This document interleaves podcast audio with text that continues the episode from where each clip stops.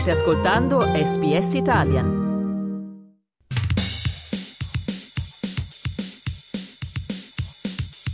Gli azzurri, i campioni del mondo.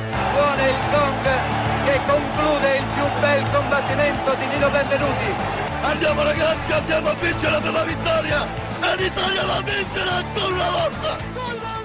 Gol, gol, gol, gol, gol, gol, gol vuol dire calcio, calcio, calcio, calcio e ancora calcio. Nella pagina sportiva di oggi parleremo di calcio, in particolare di un turno della Serie A che ha visto Juventus e Milan rispettare i pronostici e mettere pressione all'Inter alla vigilia del big match che si sta per concludere. Questa pressione sembra che non stia proprio creando gli effetti desiderati. Parleremo della 14ª giornata di questo campionato di Serie A che ha visto anche le vittorie delle romane e della Fiorentina, per concentrarci poi sul sorteggio non fortunatissimo della nostra nazionale per i prossimi campionati europei. Tutto questo in compagnia di ancora tu, Dario Castaldo. Ma non dovevamo vederci più. Buongiorno Andrea, sei più giovane a te e a questo perché sto indossando la tua felpa. Esatto, la mia felpa che riscuote un grandissimo successo. Buongiorno anche a tu, ovviamente a tutti coloro che ci ascoltano.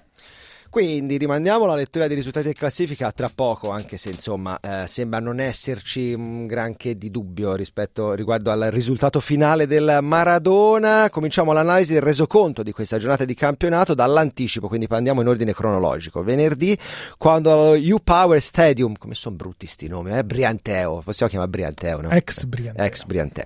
La Juventus se l'è cavata per il rotto della cuffia, proprio masterclass di cortomusismo, vincendo a tempo ampiamente scaduto. Ti piace il modo di dire rotto della cuffia? Sì, mi piace. Poi, perché? È di origine medievale, perché quando c'erano le giostre medievali uno si spaccava la cuffia. No, valeva anche il colpo inferto alla cuffia, cioè se anche c'era compariva una rottura avevi perso, nel senso che il tuo avversario ti aveva colpito, era un colpo che sarebbe stato considerato valido, okay. Quindi vincere per rotto della cuffia era come vincere di un'incollatura, di un esatto, ecco, andiamo all'incollatura, andiamo all'ippica. Incollatura della Juventus, 7ª vittoria nelle ultime 9 partite della formazione di Allegri, che l'ha spuntata anche in questo match tiratissimo all'ex Brianteo. Aveva aperto le marcature dopo 12 minuti capitan Rabiot con un colpo di testa sugli sviluppi di calcio d'angolo figlio di una doppia grande parata del portiere del Monza di Gregorio, che aveva prima respinto il rigore di Vlahovic e poi anche la ribattuta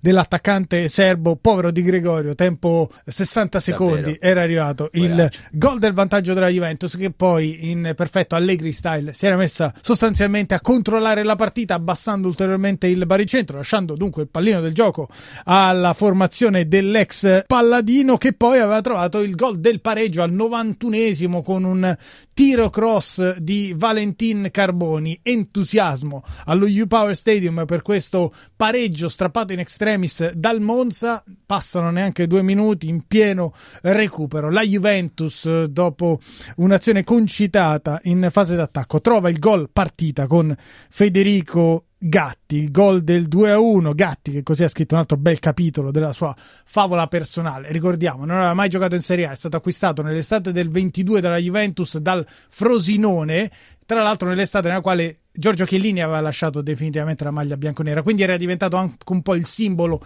indiretto e involontario del ridimensionamento della Juventus. Aveva disputato comunque una discreta, buona prima stagione, tant'è che si era guadagnato la convocazione nazionale, anche 3 presenze con la maglia azzurra per Federico Gatti, che però è ripartito in questa stagione sostanzialmente da titolare di questa squadra, e anche questo veniva visto un po' come un simbolo della nuova dimensione della Juventus, come ulteriore aggravante, considerando che nel frattempo in estate se n'era andato pure Bonucci, quindi mettendo ufficialmente fine all'era della BBC. Gatti era stato protagonista a fine settembre di quella che poi è diventata l'unica sconfitta per ora in campionato della Juventus a Reggio Emilia contro il Sassuolo, con quell'autogol clamoroso a tempo scaduto, e anche lì croce addosso al povero Federico Gatti, che poi ha risposto alla grandissima, intanto 2 settimane dopo segnando nel derby di Torino, e poi, come detto, togliendosi questa ulteriore soddisfazione di regalare 3 punti alla Juventus, 3 punti che hanno proiettato i bianconeri in testa alla classifica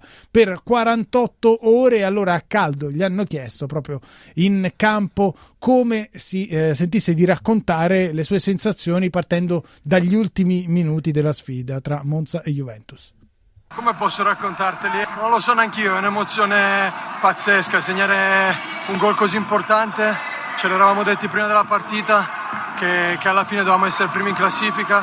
Dispiace per il gol preso perché secondo me potevamo far di più, eravamo stanchi, io mi metto in primis, però sono contento poi di essermi rifatto subito, sono tre punti che pesano tantissimo. Il duro lavoro paga sempre, posso solo dire questo. Sembra di sentire Moreno Torricelli anche per l'epopea professionale del giocatore che leggo così brevemente, ha giocato nel Pavarolo, poi nel Saluzzo, poi nel Verbania, poi nella Propatria, poi nel Frosinone e nella Juventus. Ha fatto un'ascesa anno dopo anno incredibile, tra l'altro è stato anche protagonista di una sfida con Gagliardini, non so se anche questa c'è stata, ma in realtà quella è stata più tra Gagliardini e Rabiot, perché Rabiot.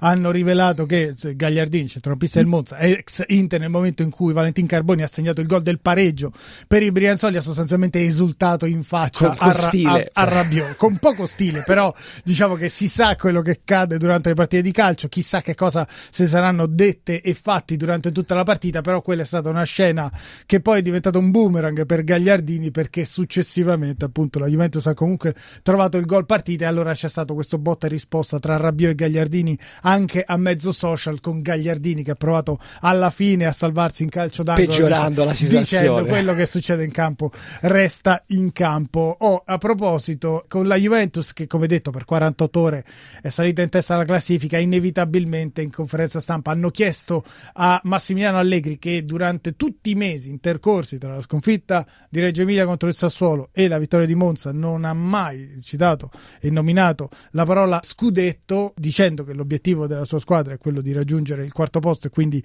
garantirsi il ritorno in Europa dalla porta principale. Insomma, la domanda è stata: Massimiliano Allegri si può sdoganare finalmente la parola scudetto? Ascoltiamo la risposta. No, assolutamente no, perché mancano ancora tante partite e sappiamo noi i limiti che abbiamo, su quelli stiamo lavorando, sappiamo che ci sono squadre che sono partite più attrezzate di noi stiamo lavorando tutti i giorni per cercare di fare dei punti importanti che ci consentiranno di arrivare in Champions, a giocare la Champions l'anno prossimo. In questo momento qui i ragazzi stanno lavorando bene, non bisogna accontentarsi, bisogna assolutamente migliorare. Noi bisogna avere l'obiettivo comunque di lavorare per migliorare, soprattutto perché nelle ultime 6 partite, da qui alla fine del girone d'andata, compresa quella di oggi, avevamo 4 trasferte e le 2 partite in casa sono 2 scontri diretti. Quindi vincere oggi contro una squadra che comunque toglie punti a tutti, che comunque è una squadra che gioca bene, è nella posizione alta della classifica, a ridosso dei primi 8, non era facile e bisognava fare una prestazione del genere. Toglie punti a tutti, tra l'altro l'anno scorso il Monza ne ha levati 6 alla Juventus e la Juventus non ha mai fatto gol negli scontri contro il Monza, quindi insomma.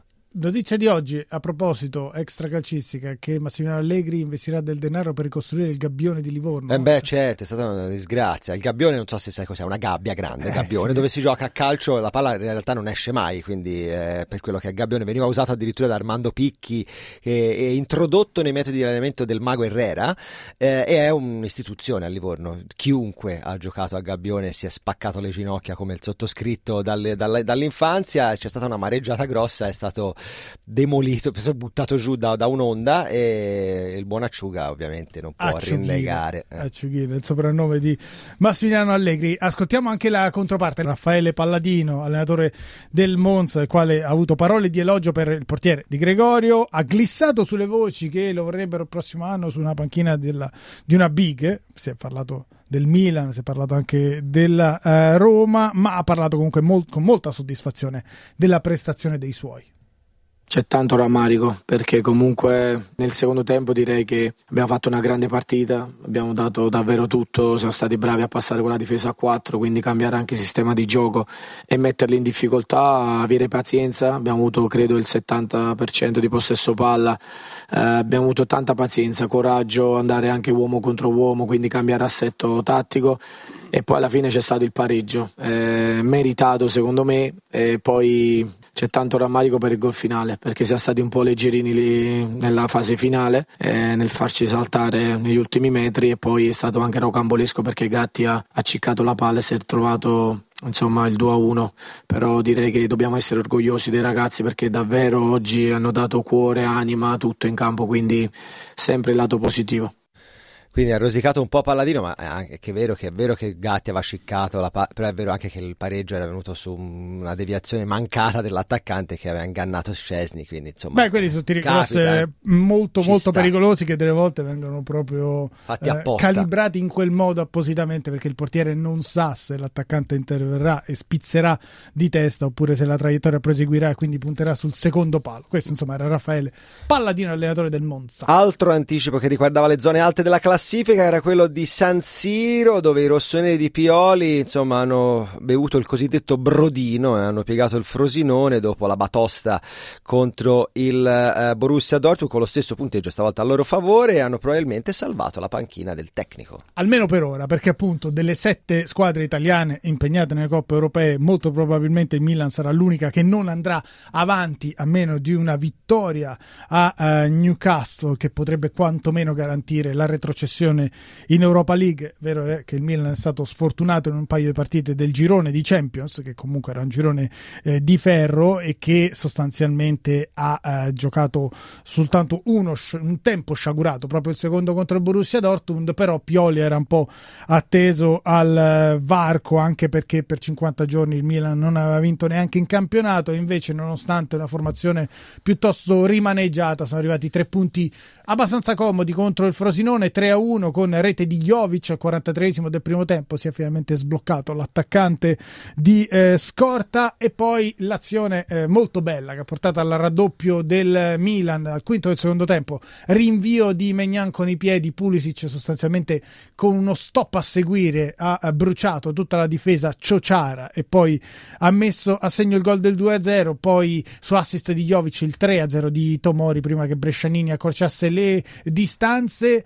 Pioli ha commentato proprio questa combinazione molto tecnica, molto spettacolare, Maignan Pulisic, per il gol del momentaneo 2-0 dei rossoneri.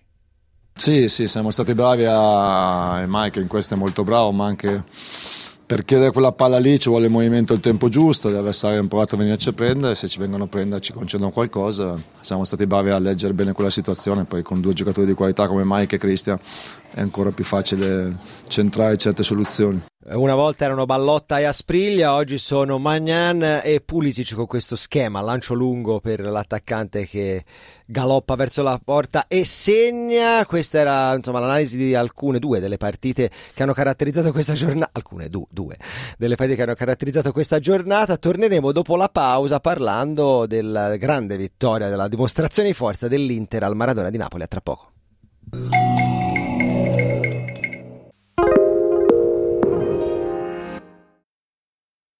Quasi e 48.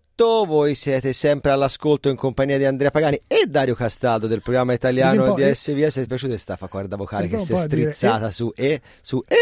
Quindi prima di andare a analizzare le altre partite del 14° turno, dottor Castaldo, concentriamoci sui numeri, sui dati, risultati e classifiche. Allora, turno numero 14 della Serie A, che si è aperto nel venerdì italiano con la vittoria di cui abbiamo parlato a Monza. Juventus batte Monza 2-1, poi nel sabato italiano Genoa-Empoli 1-1, Lazio Cagliari 1-0, Milan Frosinone 3-1, dopodiché nella domenica italiana Lecce Bologna 1-1, Udinese Verona 3-3, Fiorentina Salernitana 3-0, Reggio Emilia Roma batte Sassuolo 2-1 e poco fa al Maradona di Napoli Inter batte Napoli 3-0, Inter che si riprende la vetta della classifica, quota 35 punti, segue la Juventus a 33, poi Milan 29, la Roma aggancia il Napoli al quarto posto, entrambe a quota 24, poi Fiorentina 23, Bologna 22, Atalanta e Lazio 20 punti, Monza e Frosinone 18, Torino e Lecce 16, Genoa e Sassuolo 15 punti, Udinese 12, Empoli 11 in zona retrocessione, Verona e Cagliari 10 punti, chiude la Salernitana a quota 8, c'è una partita che manca ancora all'appello ed è quella che si disputerà all'alba di domani, costa est australiana, tra Torino e Atalanta. E quindi insomma classifica corta da qualsiasi parte tu la guardi, insomma non ci sono grossissimi distacchi, anche se insomma siamo già alla 14ª giornata. Parlavamo di questa dimostrazione di forza dell'Inter di Inzaghi al Maradona, che riaccoglieva il figlio, il prodigo Mazzarri, dopo un decennio paro paro, è andata malino per gli azzurri. Sì, l'esordio di Mazzarri, il ritorno era andato molto bene, molto male viceversa questa sfida contro la capolista Inter, che si è ripresa la testa della classifica. Per l'Inter sono 6 vittorie nelle ultime 8 partite. Anche per l'Inter, come per la Juventus, questa serie è cominciata con una sconfitta contro il Sassuolo, e anche per l'Inter, così come per la Juve, ci sono 2 pareggi, ovviamente compreso lo scontro diretto di 7 giorni fa. Questa vittoria però rispetto a quella della Juventus sul Monza ha un peso specifico probabilmente maggiore, non tanto per la caratura dell'avversario Napoli rispetto a Monza, ma proprio perché arrivava dopo, quindi l'Inter era chiamata, obbligata a vincere per riscavalcare, per risorpassare i bianconeri. La risposta sul campo c'è stata. Çalhanoğlu al 44esimo del primo tempo, Barella al 17esimo della ripresa e Marcus Thuram a 5 minuti dal termine, gli autori delle 3 reti dell'Inter. Ascoltiamo le prime 2 raccontate rispettivamente da Francesco Repice al microfono della Rai e da Pierluigi Pardo al microfono di DAZN. Sono il gol rispettivamente dell'1-0 firmato Çalhanoğlu e del 2-0 firmato Barella.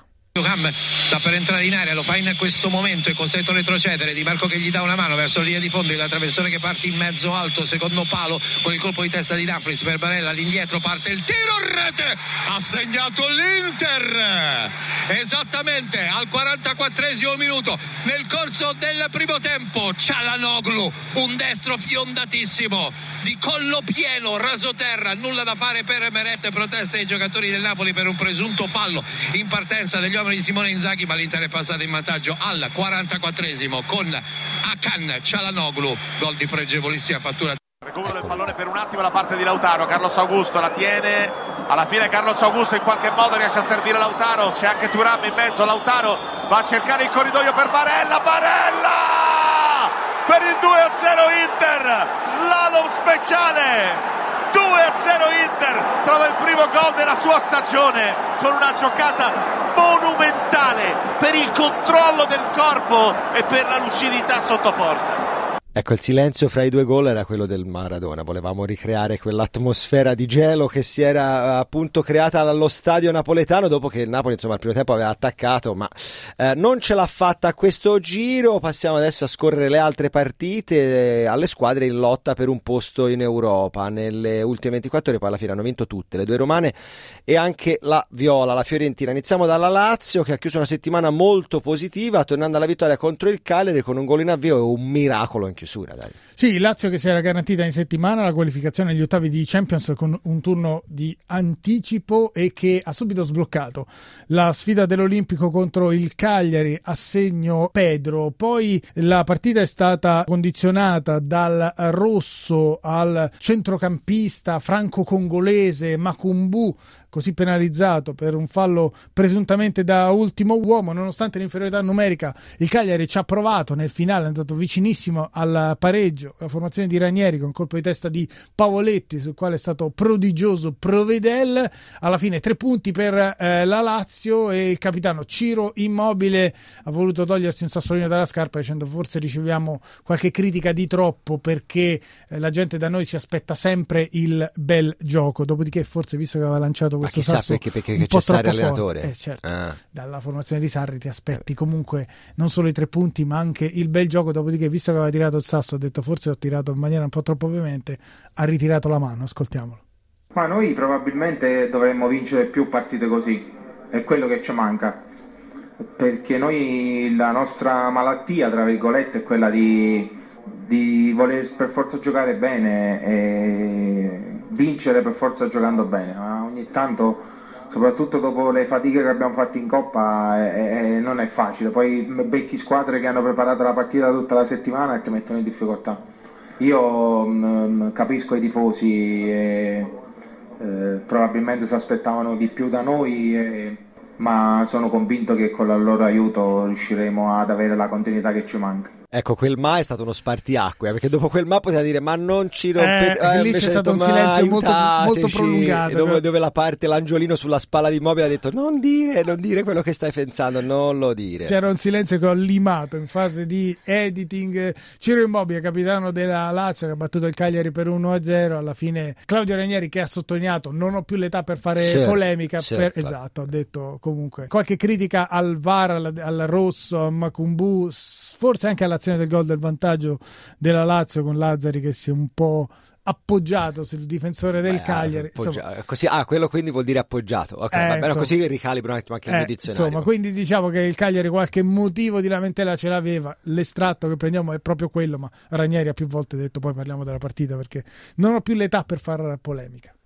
Io sono soddisfatto della prova e del piano gara, sia prima dell'espulsione e dopo l'espulsione. Io non voglio fare polemica perché non me ne frega niente, non ho più neanche l'età di fare polemica. Ma allora non capisco perché il VAR sia entrato nel merito di quell'azione, però questo è, e bisogna che ci sia un protocollo chiaro, perché queste cose? Claudio Ranieri versione Gigliola Cinquetti, che non ha più l'età, peccato per il Cagliari, anche miracolo di Provedella a fine partita su Pavoletti. Passiamo all'altra squadra che è andata a vincere mantenendosi in zona Europa, parlo della Viola che insomma fa affondare ancora di più la Salernitana. Non si parla della Viola, dell'altra romana, è vero, ma che scusa, mi dimenticavo proprio, perdonami. Roma che vince a Sassuolo, un Mourinho poliglotta oggi. Mourinho che aveva lanciato una serie di strali alla vigilia prendendosela con l'arbitro, dicendo preventivamente che non aveva la personalità per poter gestire una gara del genere.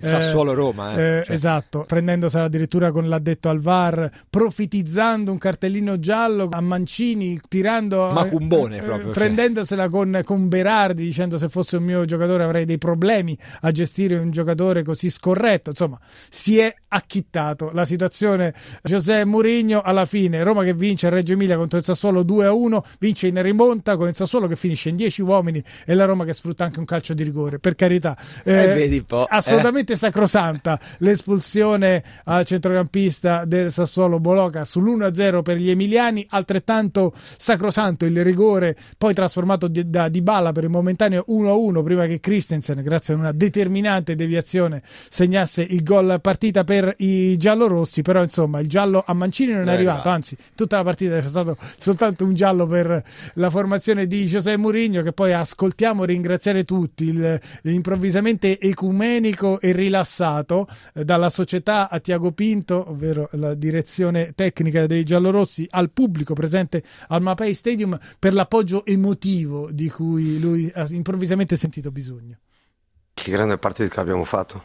Anche a perdere 1-0 era una frustrazione, perché la squadra ha giocato veramente bene. È la vittoria dei giocatori, è la vittoria dei tifosi che erano in campo, che è una cosa assolutamente straordinaria. Io voglio ringraziare la proprietà e Tiago Pinto per l'appoggio emozionale che io avevo bisogno per il mio equilibrio emozionale per questa partita. Ranieri versione Giovanni Cinquetti, Mourinho versione Lino Linguetta, direi. Diciamo in versione paraventismo, lezione di paraventismo a casa di José Mourinho. Dicevi della Viola, intanto appunto come detto la Roma ha agganciato il quarto posto, affronterà proprio la Fiorentina nel prossimo turno. Fiorentina che ha battuto la Salernitana 3-0, partita senza storia, 6 minuti e già Viola in vantaggio con Beltran, poi gran gol di Sottile, il primo in campionato per il figlio d'arte, e poi Bonaventura alla 6ª marcatura stagionale per il 3° gol della formazione di Vincenzo Italiano, che aveva giocato giovedì sera contro i belgi del Genk, garantendosi anche in quel caso la qualificazione al turno successivo della Conference League. E poi è subito tornata in campo la formazione di Vincenzo Italiano, che ha sostanzialmente sottolineato i meriti dei suoi. Oggi ragazzi davvero mi sono piaciuti tantissimo, perché venerdì e sabato in tanti non sono neanche usciti, abbiamo preparato la partita in mezzo allenamento e questa sera la risposta di un gruppo che rema tutto dalla stessa parte mi fa molto felice. non sono neanche usciti perché di solito vanno in discoteca. Questo voleva dire, come dire, ma alle 7 hanno fatto vita monastica dalla Nedo Sonetti alle 7:30 tutti a letto. Questa era insomma, direi, l'analisi di parte della 14ª giornata di Serie A. Per ora è tutto per questa prima ora di programma, ci risentiremo tra poco, non prima del giornale radio della seconda ora, condotto ovviamente come sempre da Domenico Gentili, come sempre oggi da Domenico Gentili, al quale cedo la linea. Noi ci risentiamo tra un po'.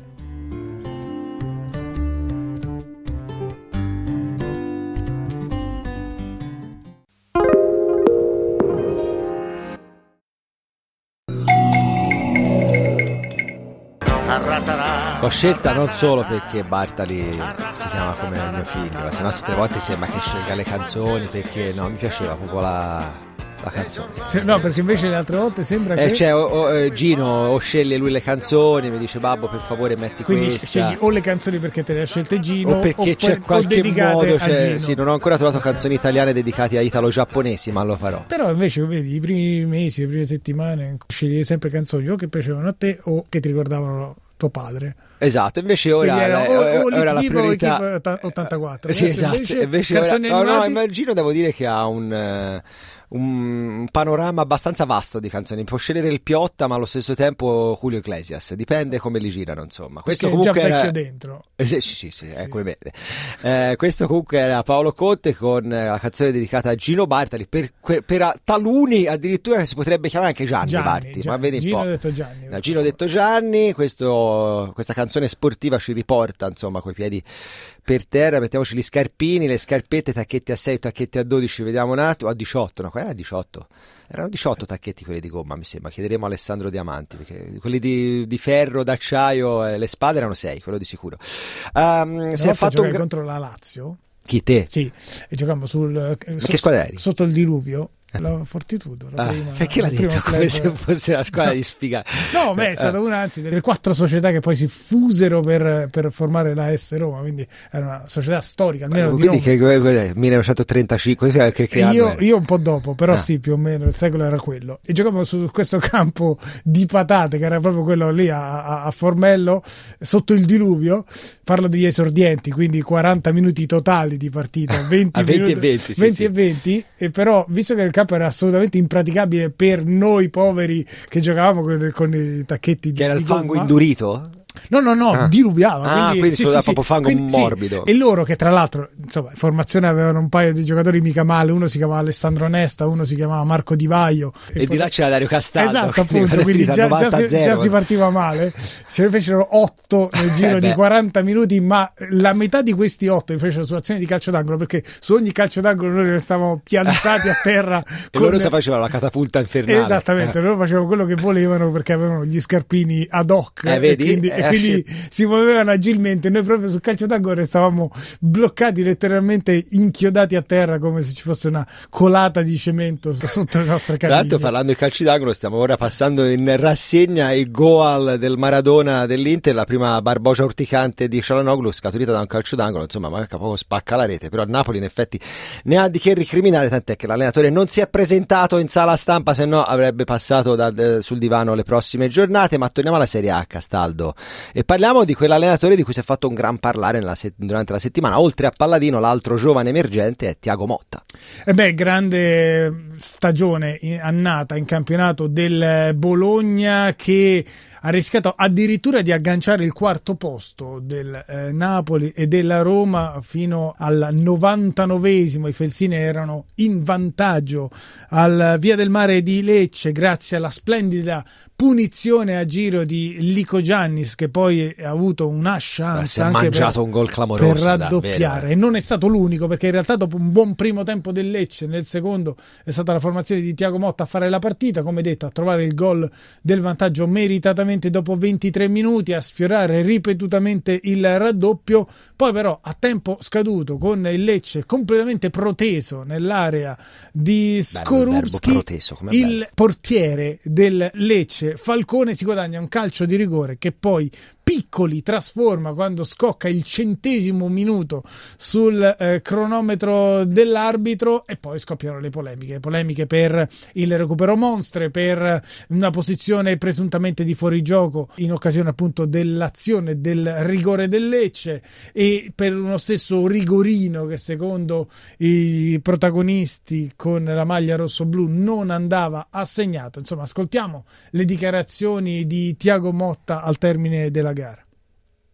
Frustrazione per il pareggio, perché non meritavamo, i miei ragazzi non meritano questo pareggio dopo tutta la partita fatta. Abbiamo fatto una buonissima prestazione, una partita completa, senza concedere a Lecce, creando le possibilità e le situazioni dove noi possiamo sfruttare bene, l'abbiamo fatto. Siamo andati in vantaggio e continuando a giocare. Poi alla fine un episodio del genere dove solo perde il nostro calcio. Tra l'altro zona piccoli, no? Che sì, piccoli, già la prima volta che fa gol. Sì, soltanto che quello col Milan non gli era stato convalidato, quello, anche se lui ha detto questo, lo racconterò sempre ai miei nipoti, come se fosse stato convalidato, anche perché sarebbe stata una rimonta con vittoria clamorosa, quella in quel caso del Lecce contro il Milan. In questo caso invece il gol del pareggio su rigore di Piccoli, poi ha festeggiato sotto la curva dei tifosi salentini. Tra l'altro c'è stata una sassaiola nel pre-gara con i tifosi salentini che hanno lanciato appunto dei sassi all'indirizzo di un pullman di tifosi del Bologna. Dicevo, Piccoli ha esultato alla grande, ma come detto l'episodio ha lasciato con l'amaro in bocca Thiago Motta e tutto il Bologna. Centesimo. Comunque dal sud-est della penisola passiamo al nord-est dell'Italia, al Friuli. Cos'è ora, la Dacia Arena? Sì. Invece prima era Friuli. È meglio, no? Cioè, almeno uno capisce dov'è subito. Dacia Arena, già ti ci vuole la mappa. Come fa? Dov'è? Dacia Arena, Dacia, poi tutte le marche di macchine, non si capisce più niente. Meno male che era il Friuli. Teatro. Quali altre sono? C'è un'altra, ora te lo trovo. C'è un altro stadio e c'è una marca di macchine. L'auto bianca 112 di la Topolino Arena di Castel di Sangro. No, siamo alla Dacia Arena a Udine, teatro di un rocambolesco 3-3 fra Udinese e Verona, e anche qui le polemicucce non mancano. Assolutamente polemiche per questo 3-3 spettacolare, come dicevi, rocambolesco. Udinese che dopo mezz'ora era già in vantaggio grazie ai reti di Cabasele e al primo dei 2 gol di Lorenzo Lucca. Verona che accorcia le distanze prima dell'intervallo su rigore di Juric, che poi trova il pareggio al 16° del secondo tempo con il gol più bello della giornata, secondo me uno dei più belli della stagione. Prendetevi 30 secondi per andare a vedere la rovesciata del 23enne belga Cyril Ngonge, che è saltato tra 4 difensori dell'Udinese in perfetto stile, in rovesciata vera, quindi mezza. No, non è vero, è vero. Questa è proprio con il mulinello proprio. Come facevi te il campo fangoso? No, io ero uno dei 4 che restavo inchiodato a terra mentre Marco Di Vaio mi svettava dappertutto. 2-2 che poi dura poco, perché l'Udinese torna nuovamente in vantaggio con il secondo gol di Lorenzo Lucca, prima che al 97° Henry pareggi ancora per il Verona su uscita sciagurata portiere dell'Udinese Silvestri. L'Udinese in questo caso si è lamentato perché, e lo sentiremo a breve dalle parole del direttore tecnico Federico Balzaretti, il recupero assegnato dall'arbitro era già ampiamente scaduto. Ascoltiamo. Siamo rammaricati tantissimo, perché non è il primo episodio in questa stagione che ci vede sfortunati, così. Credo che sia abbastanza chiaro che il gol del Verona, quindi al netto della prestazione della partita, arriva con 20 secondi di ritardo rispetto a quello che doveva essere il fischio finale. Il gol del Verona è 18-20 secondi dopo, quindi stop, molto semplice. Però insomma il portiere almeno... ma non era in questo caso. Forse è uscito come Mazzarri si batteva il dito sull'orologio, non ha preso la palla. Ma sai, essendo l'ex della partita, magari il cuore lì ha parlato. Comunque, interpellato sull'argomento, l'allenatore del Verona, Baroni, ha sciorinato tutta una serie di dati che dimostrerebbero che comunque gli scaligeri hanno meritato il pareggio, cosa probabilmente indiscutibile. Dopodiché gli hanno chiesto conto di questa meravigliosa rovesciata di Ngonge. In questo caso invece lui ha un po' voluto stemperare e smorzare i facili entusiasmi, sottolineando comunque l'ottima prestazione dell'attaccante belga. Ma io non voglio soffermarmi sulla rovesciata o sul gol, sul gesto tecnico, perché quello fa parte di un ragazzo che ha delle qualità importanti. Invece io voglio dire che in queste due partite ha lavorato per la squadra con un atteggiamento completamente diverso, ed è questo che lo porterà poi eventualmente a diventare un giocatore importante. Si passa da lì, non si passa dal gol. Il gol ogni tanto questi ragazzi che hanno qualità lo possono trovare. Didattico Baroni qui, proprio vuole insegnare a Angongio, sì, sei bravo, ma ricordati che senza gli altri 10 intorno non sei niente, sei solo qualcuno se sei parte di una squadra, che mi ricorda un po' una visione spallettiana che soltanto che tra 2 anni Angongio dirà sì, ma tu sei Baroni, cioè nel senso le magari Baroni fra 2 anni allena il City, cosa ne sai? Cioè, il City di Baroni, ecco il City di Baroni sono che pareggia col Taranto, tutto questo all'Autobianchi all'arena di Castel di Sangro. Sì, assolutamente. Sì, a proposito, ho detto Spalletti non per caso, ma perché ti ho fornito proprio un assist così alla Toven, come si chiama quello dell'Udinese? Quello... Proprio lui, con quel sinistrino magico. Perché di Spalletti parliamo, sorteggio per gli europei, insomma Dario, com'è andata rapidissimamente? 15 giugno a Dortmund contro l'Albania, 20 giugno a Gelsenkirchen contro la Spagna, dopodiché 24 giugno contro la Croazia a Lipsia. Ascoltiamo il commento del CT azzurro Luciano Spalletti sul sorteggio dei prossimi europei di calcio. Chi ama questo sport bisogna vada a giocarsela, deve avere il gusto della sfida, il gusto del confronto, perché se no si perde qualsiasi piacere di giocare al calcio.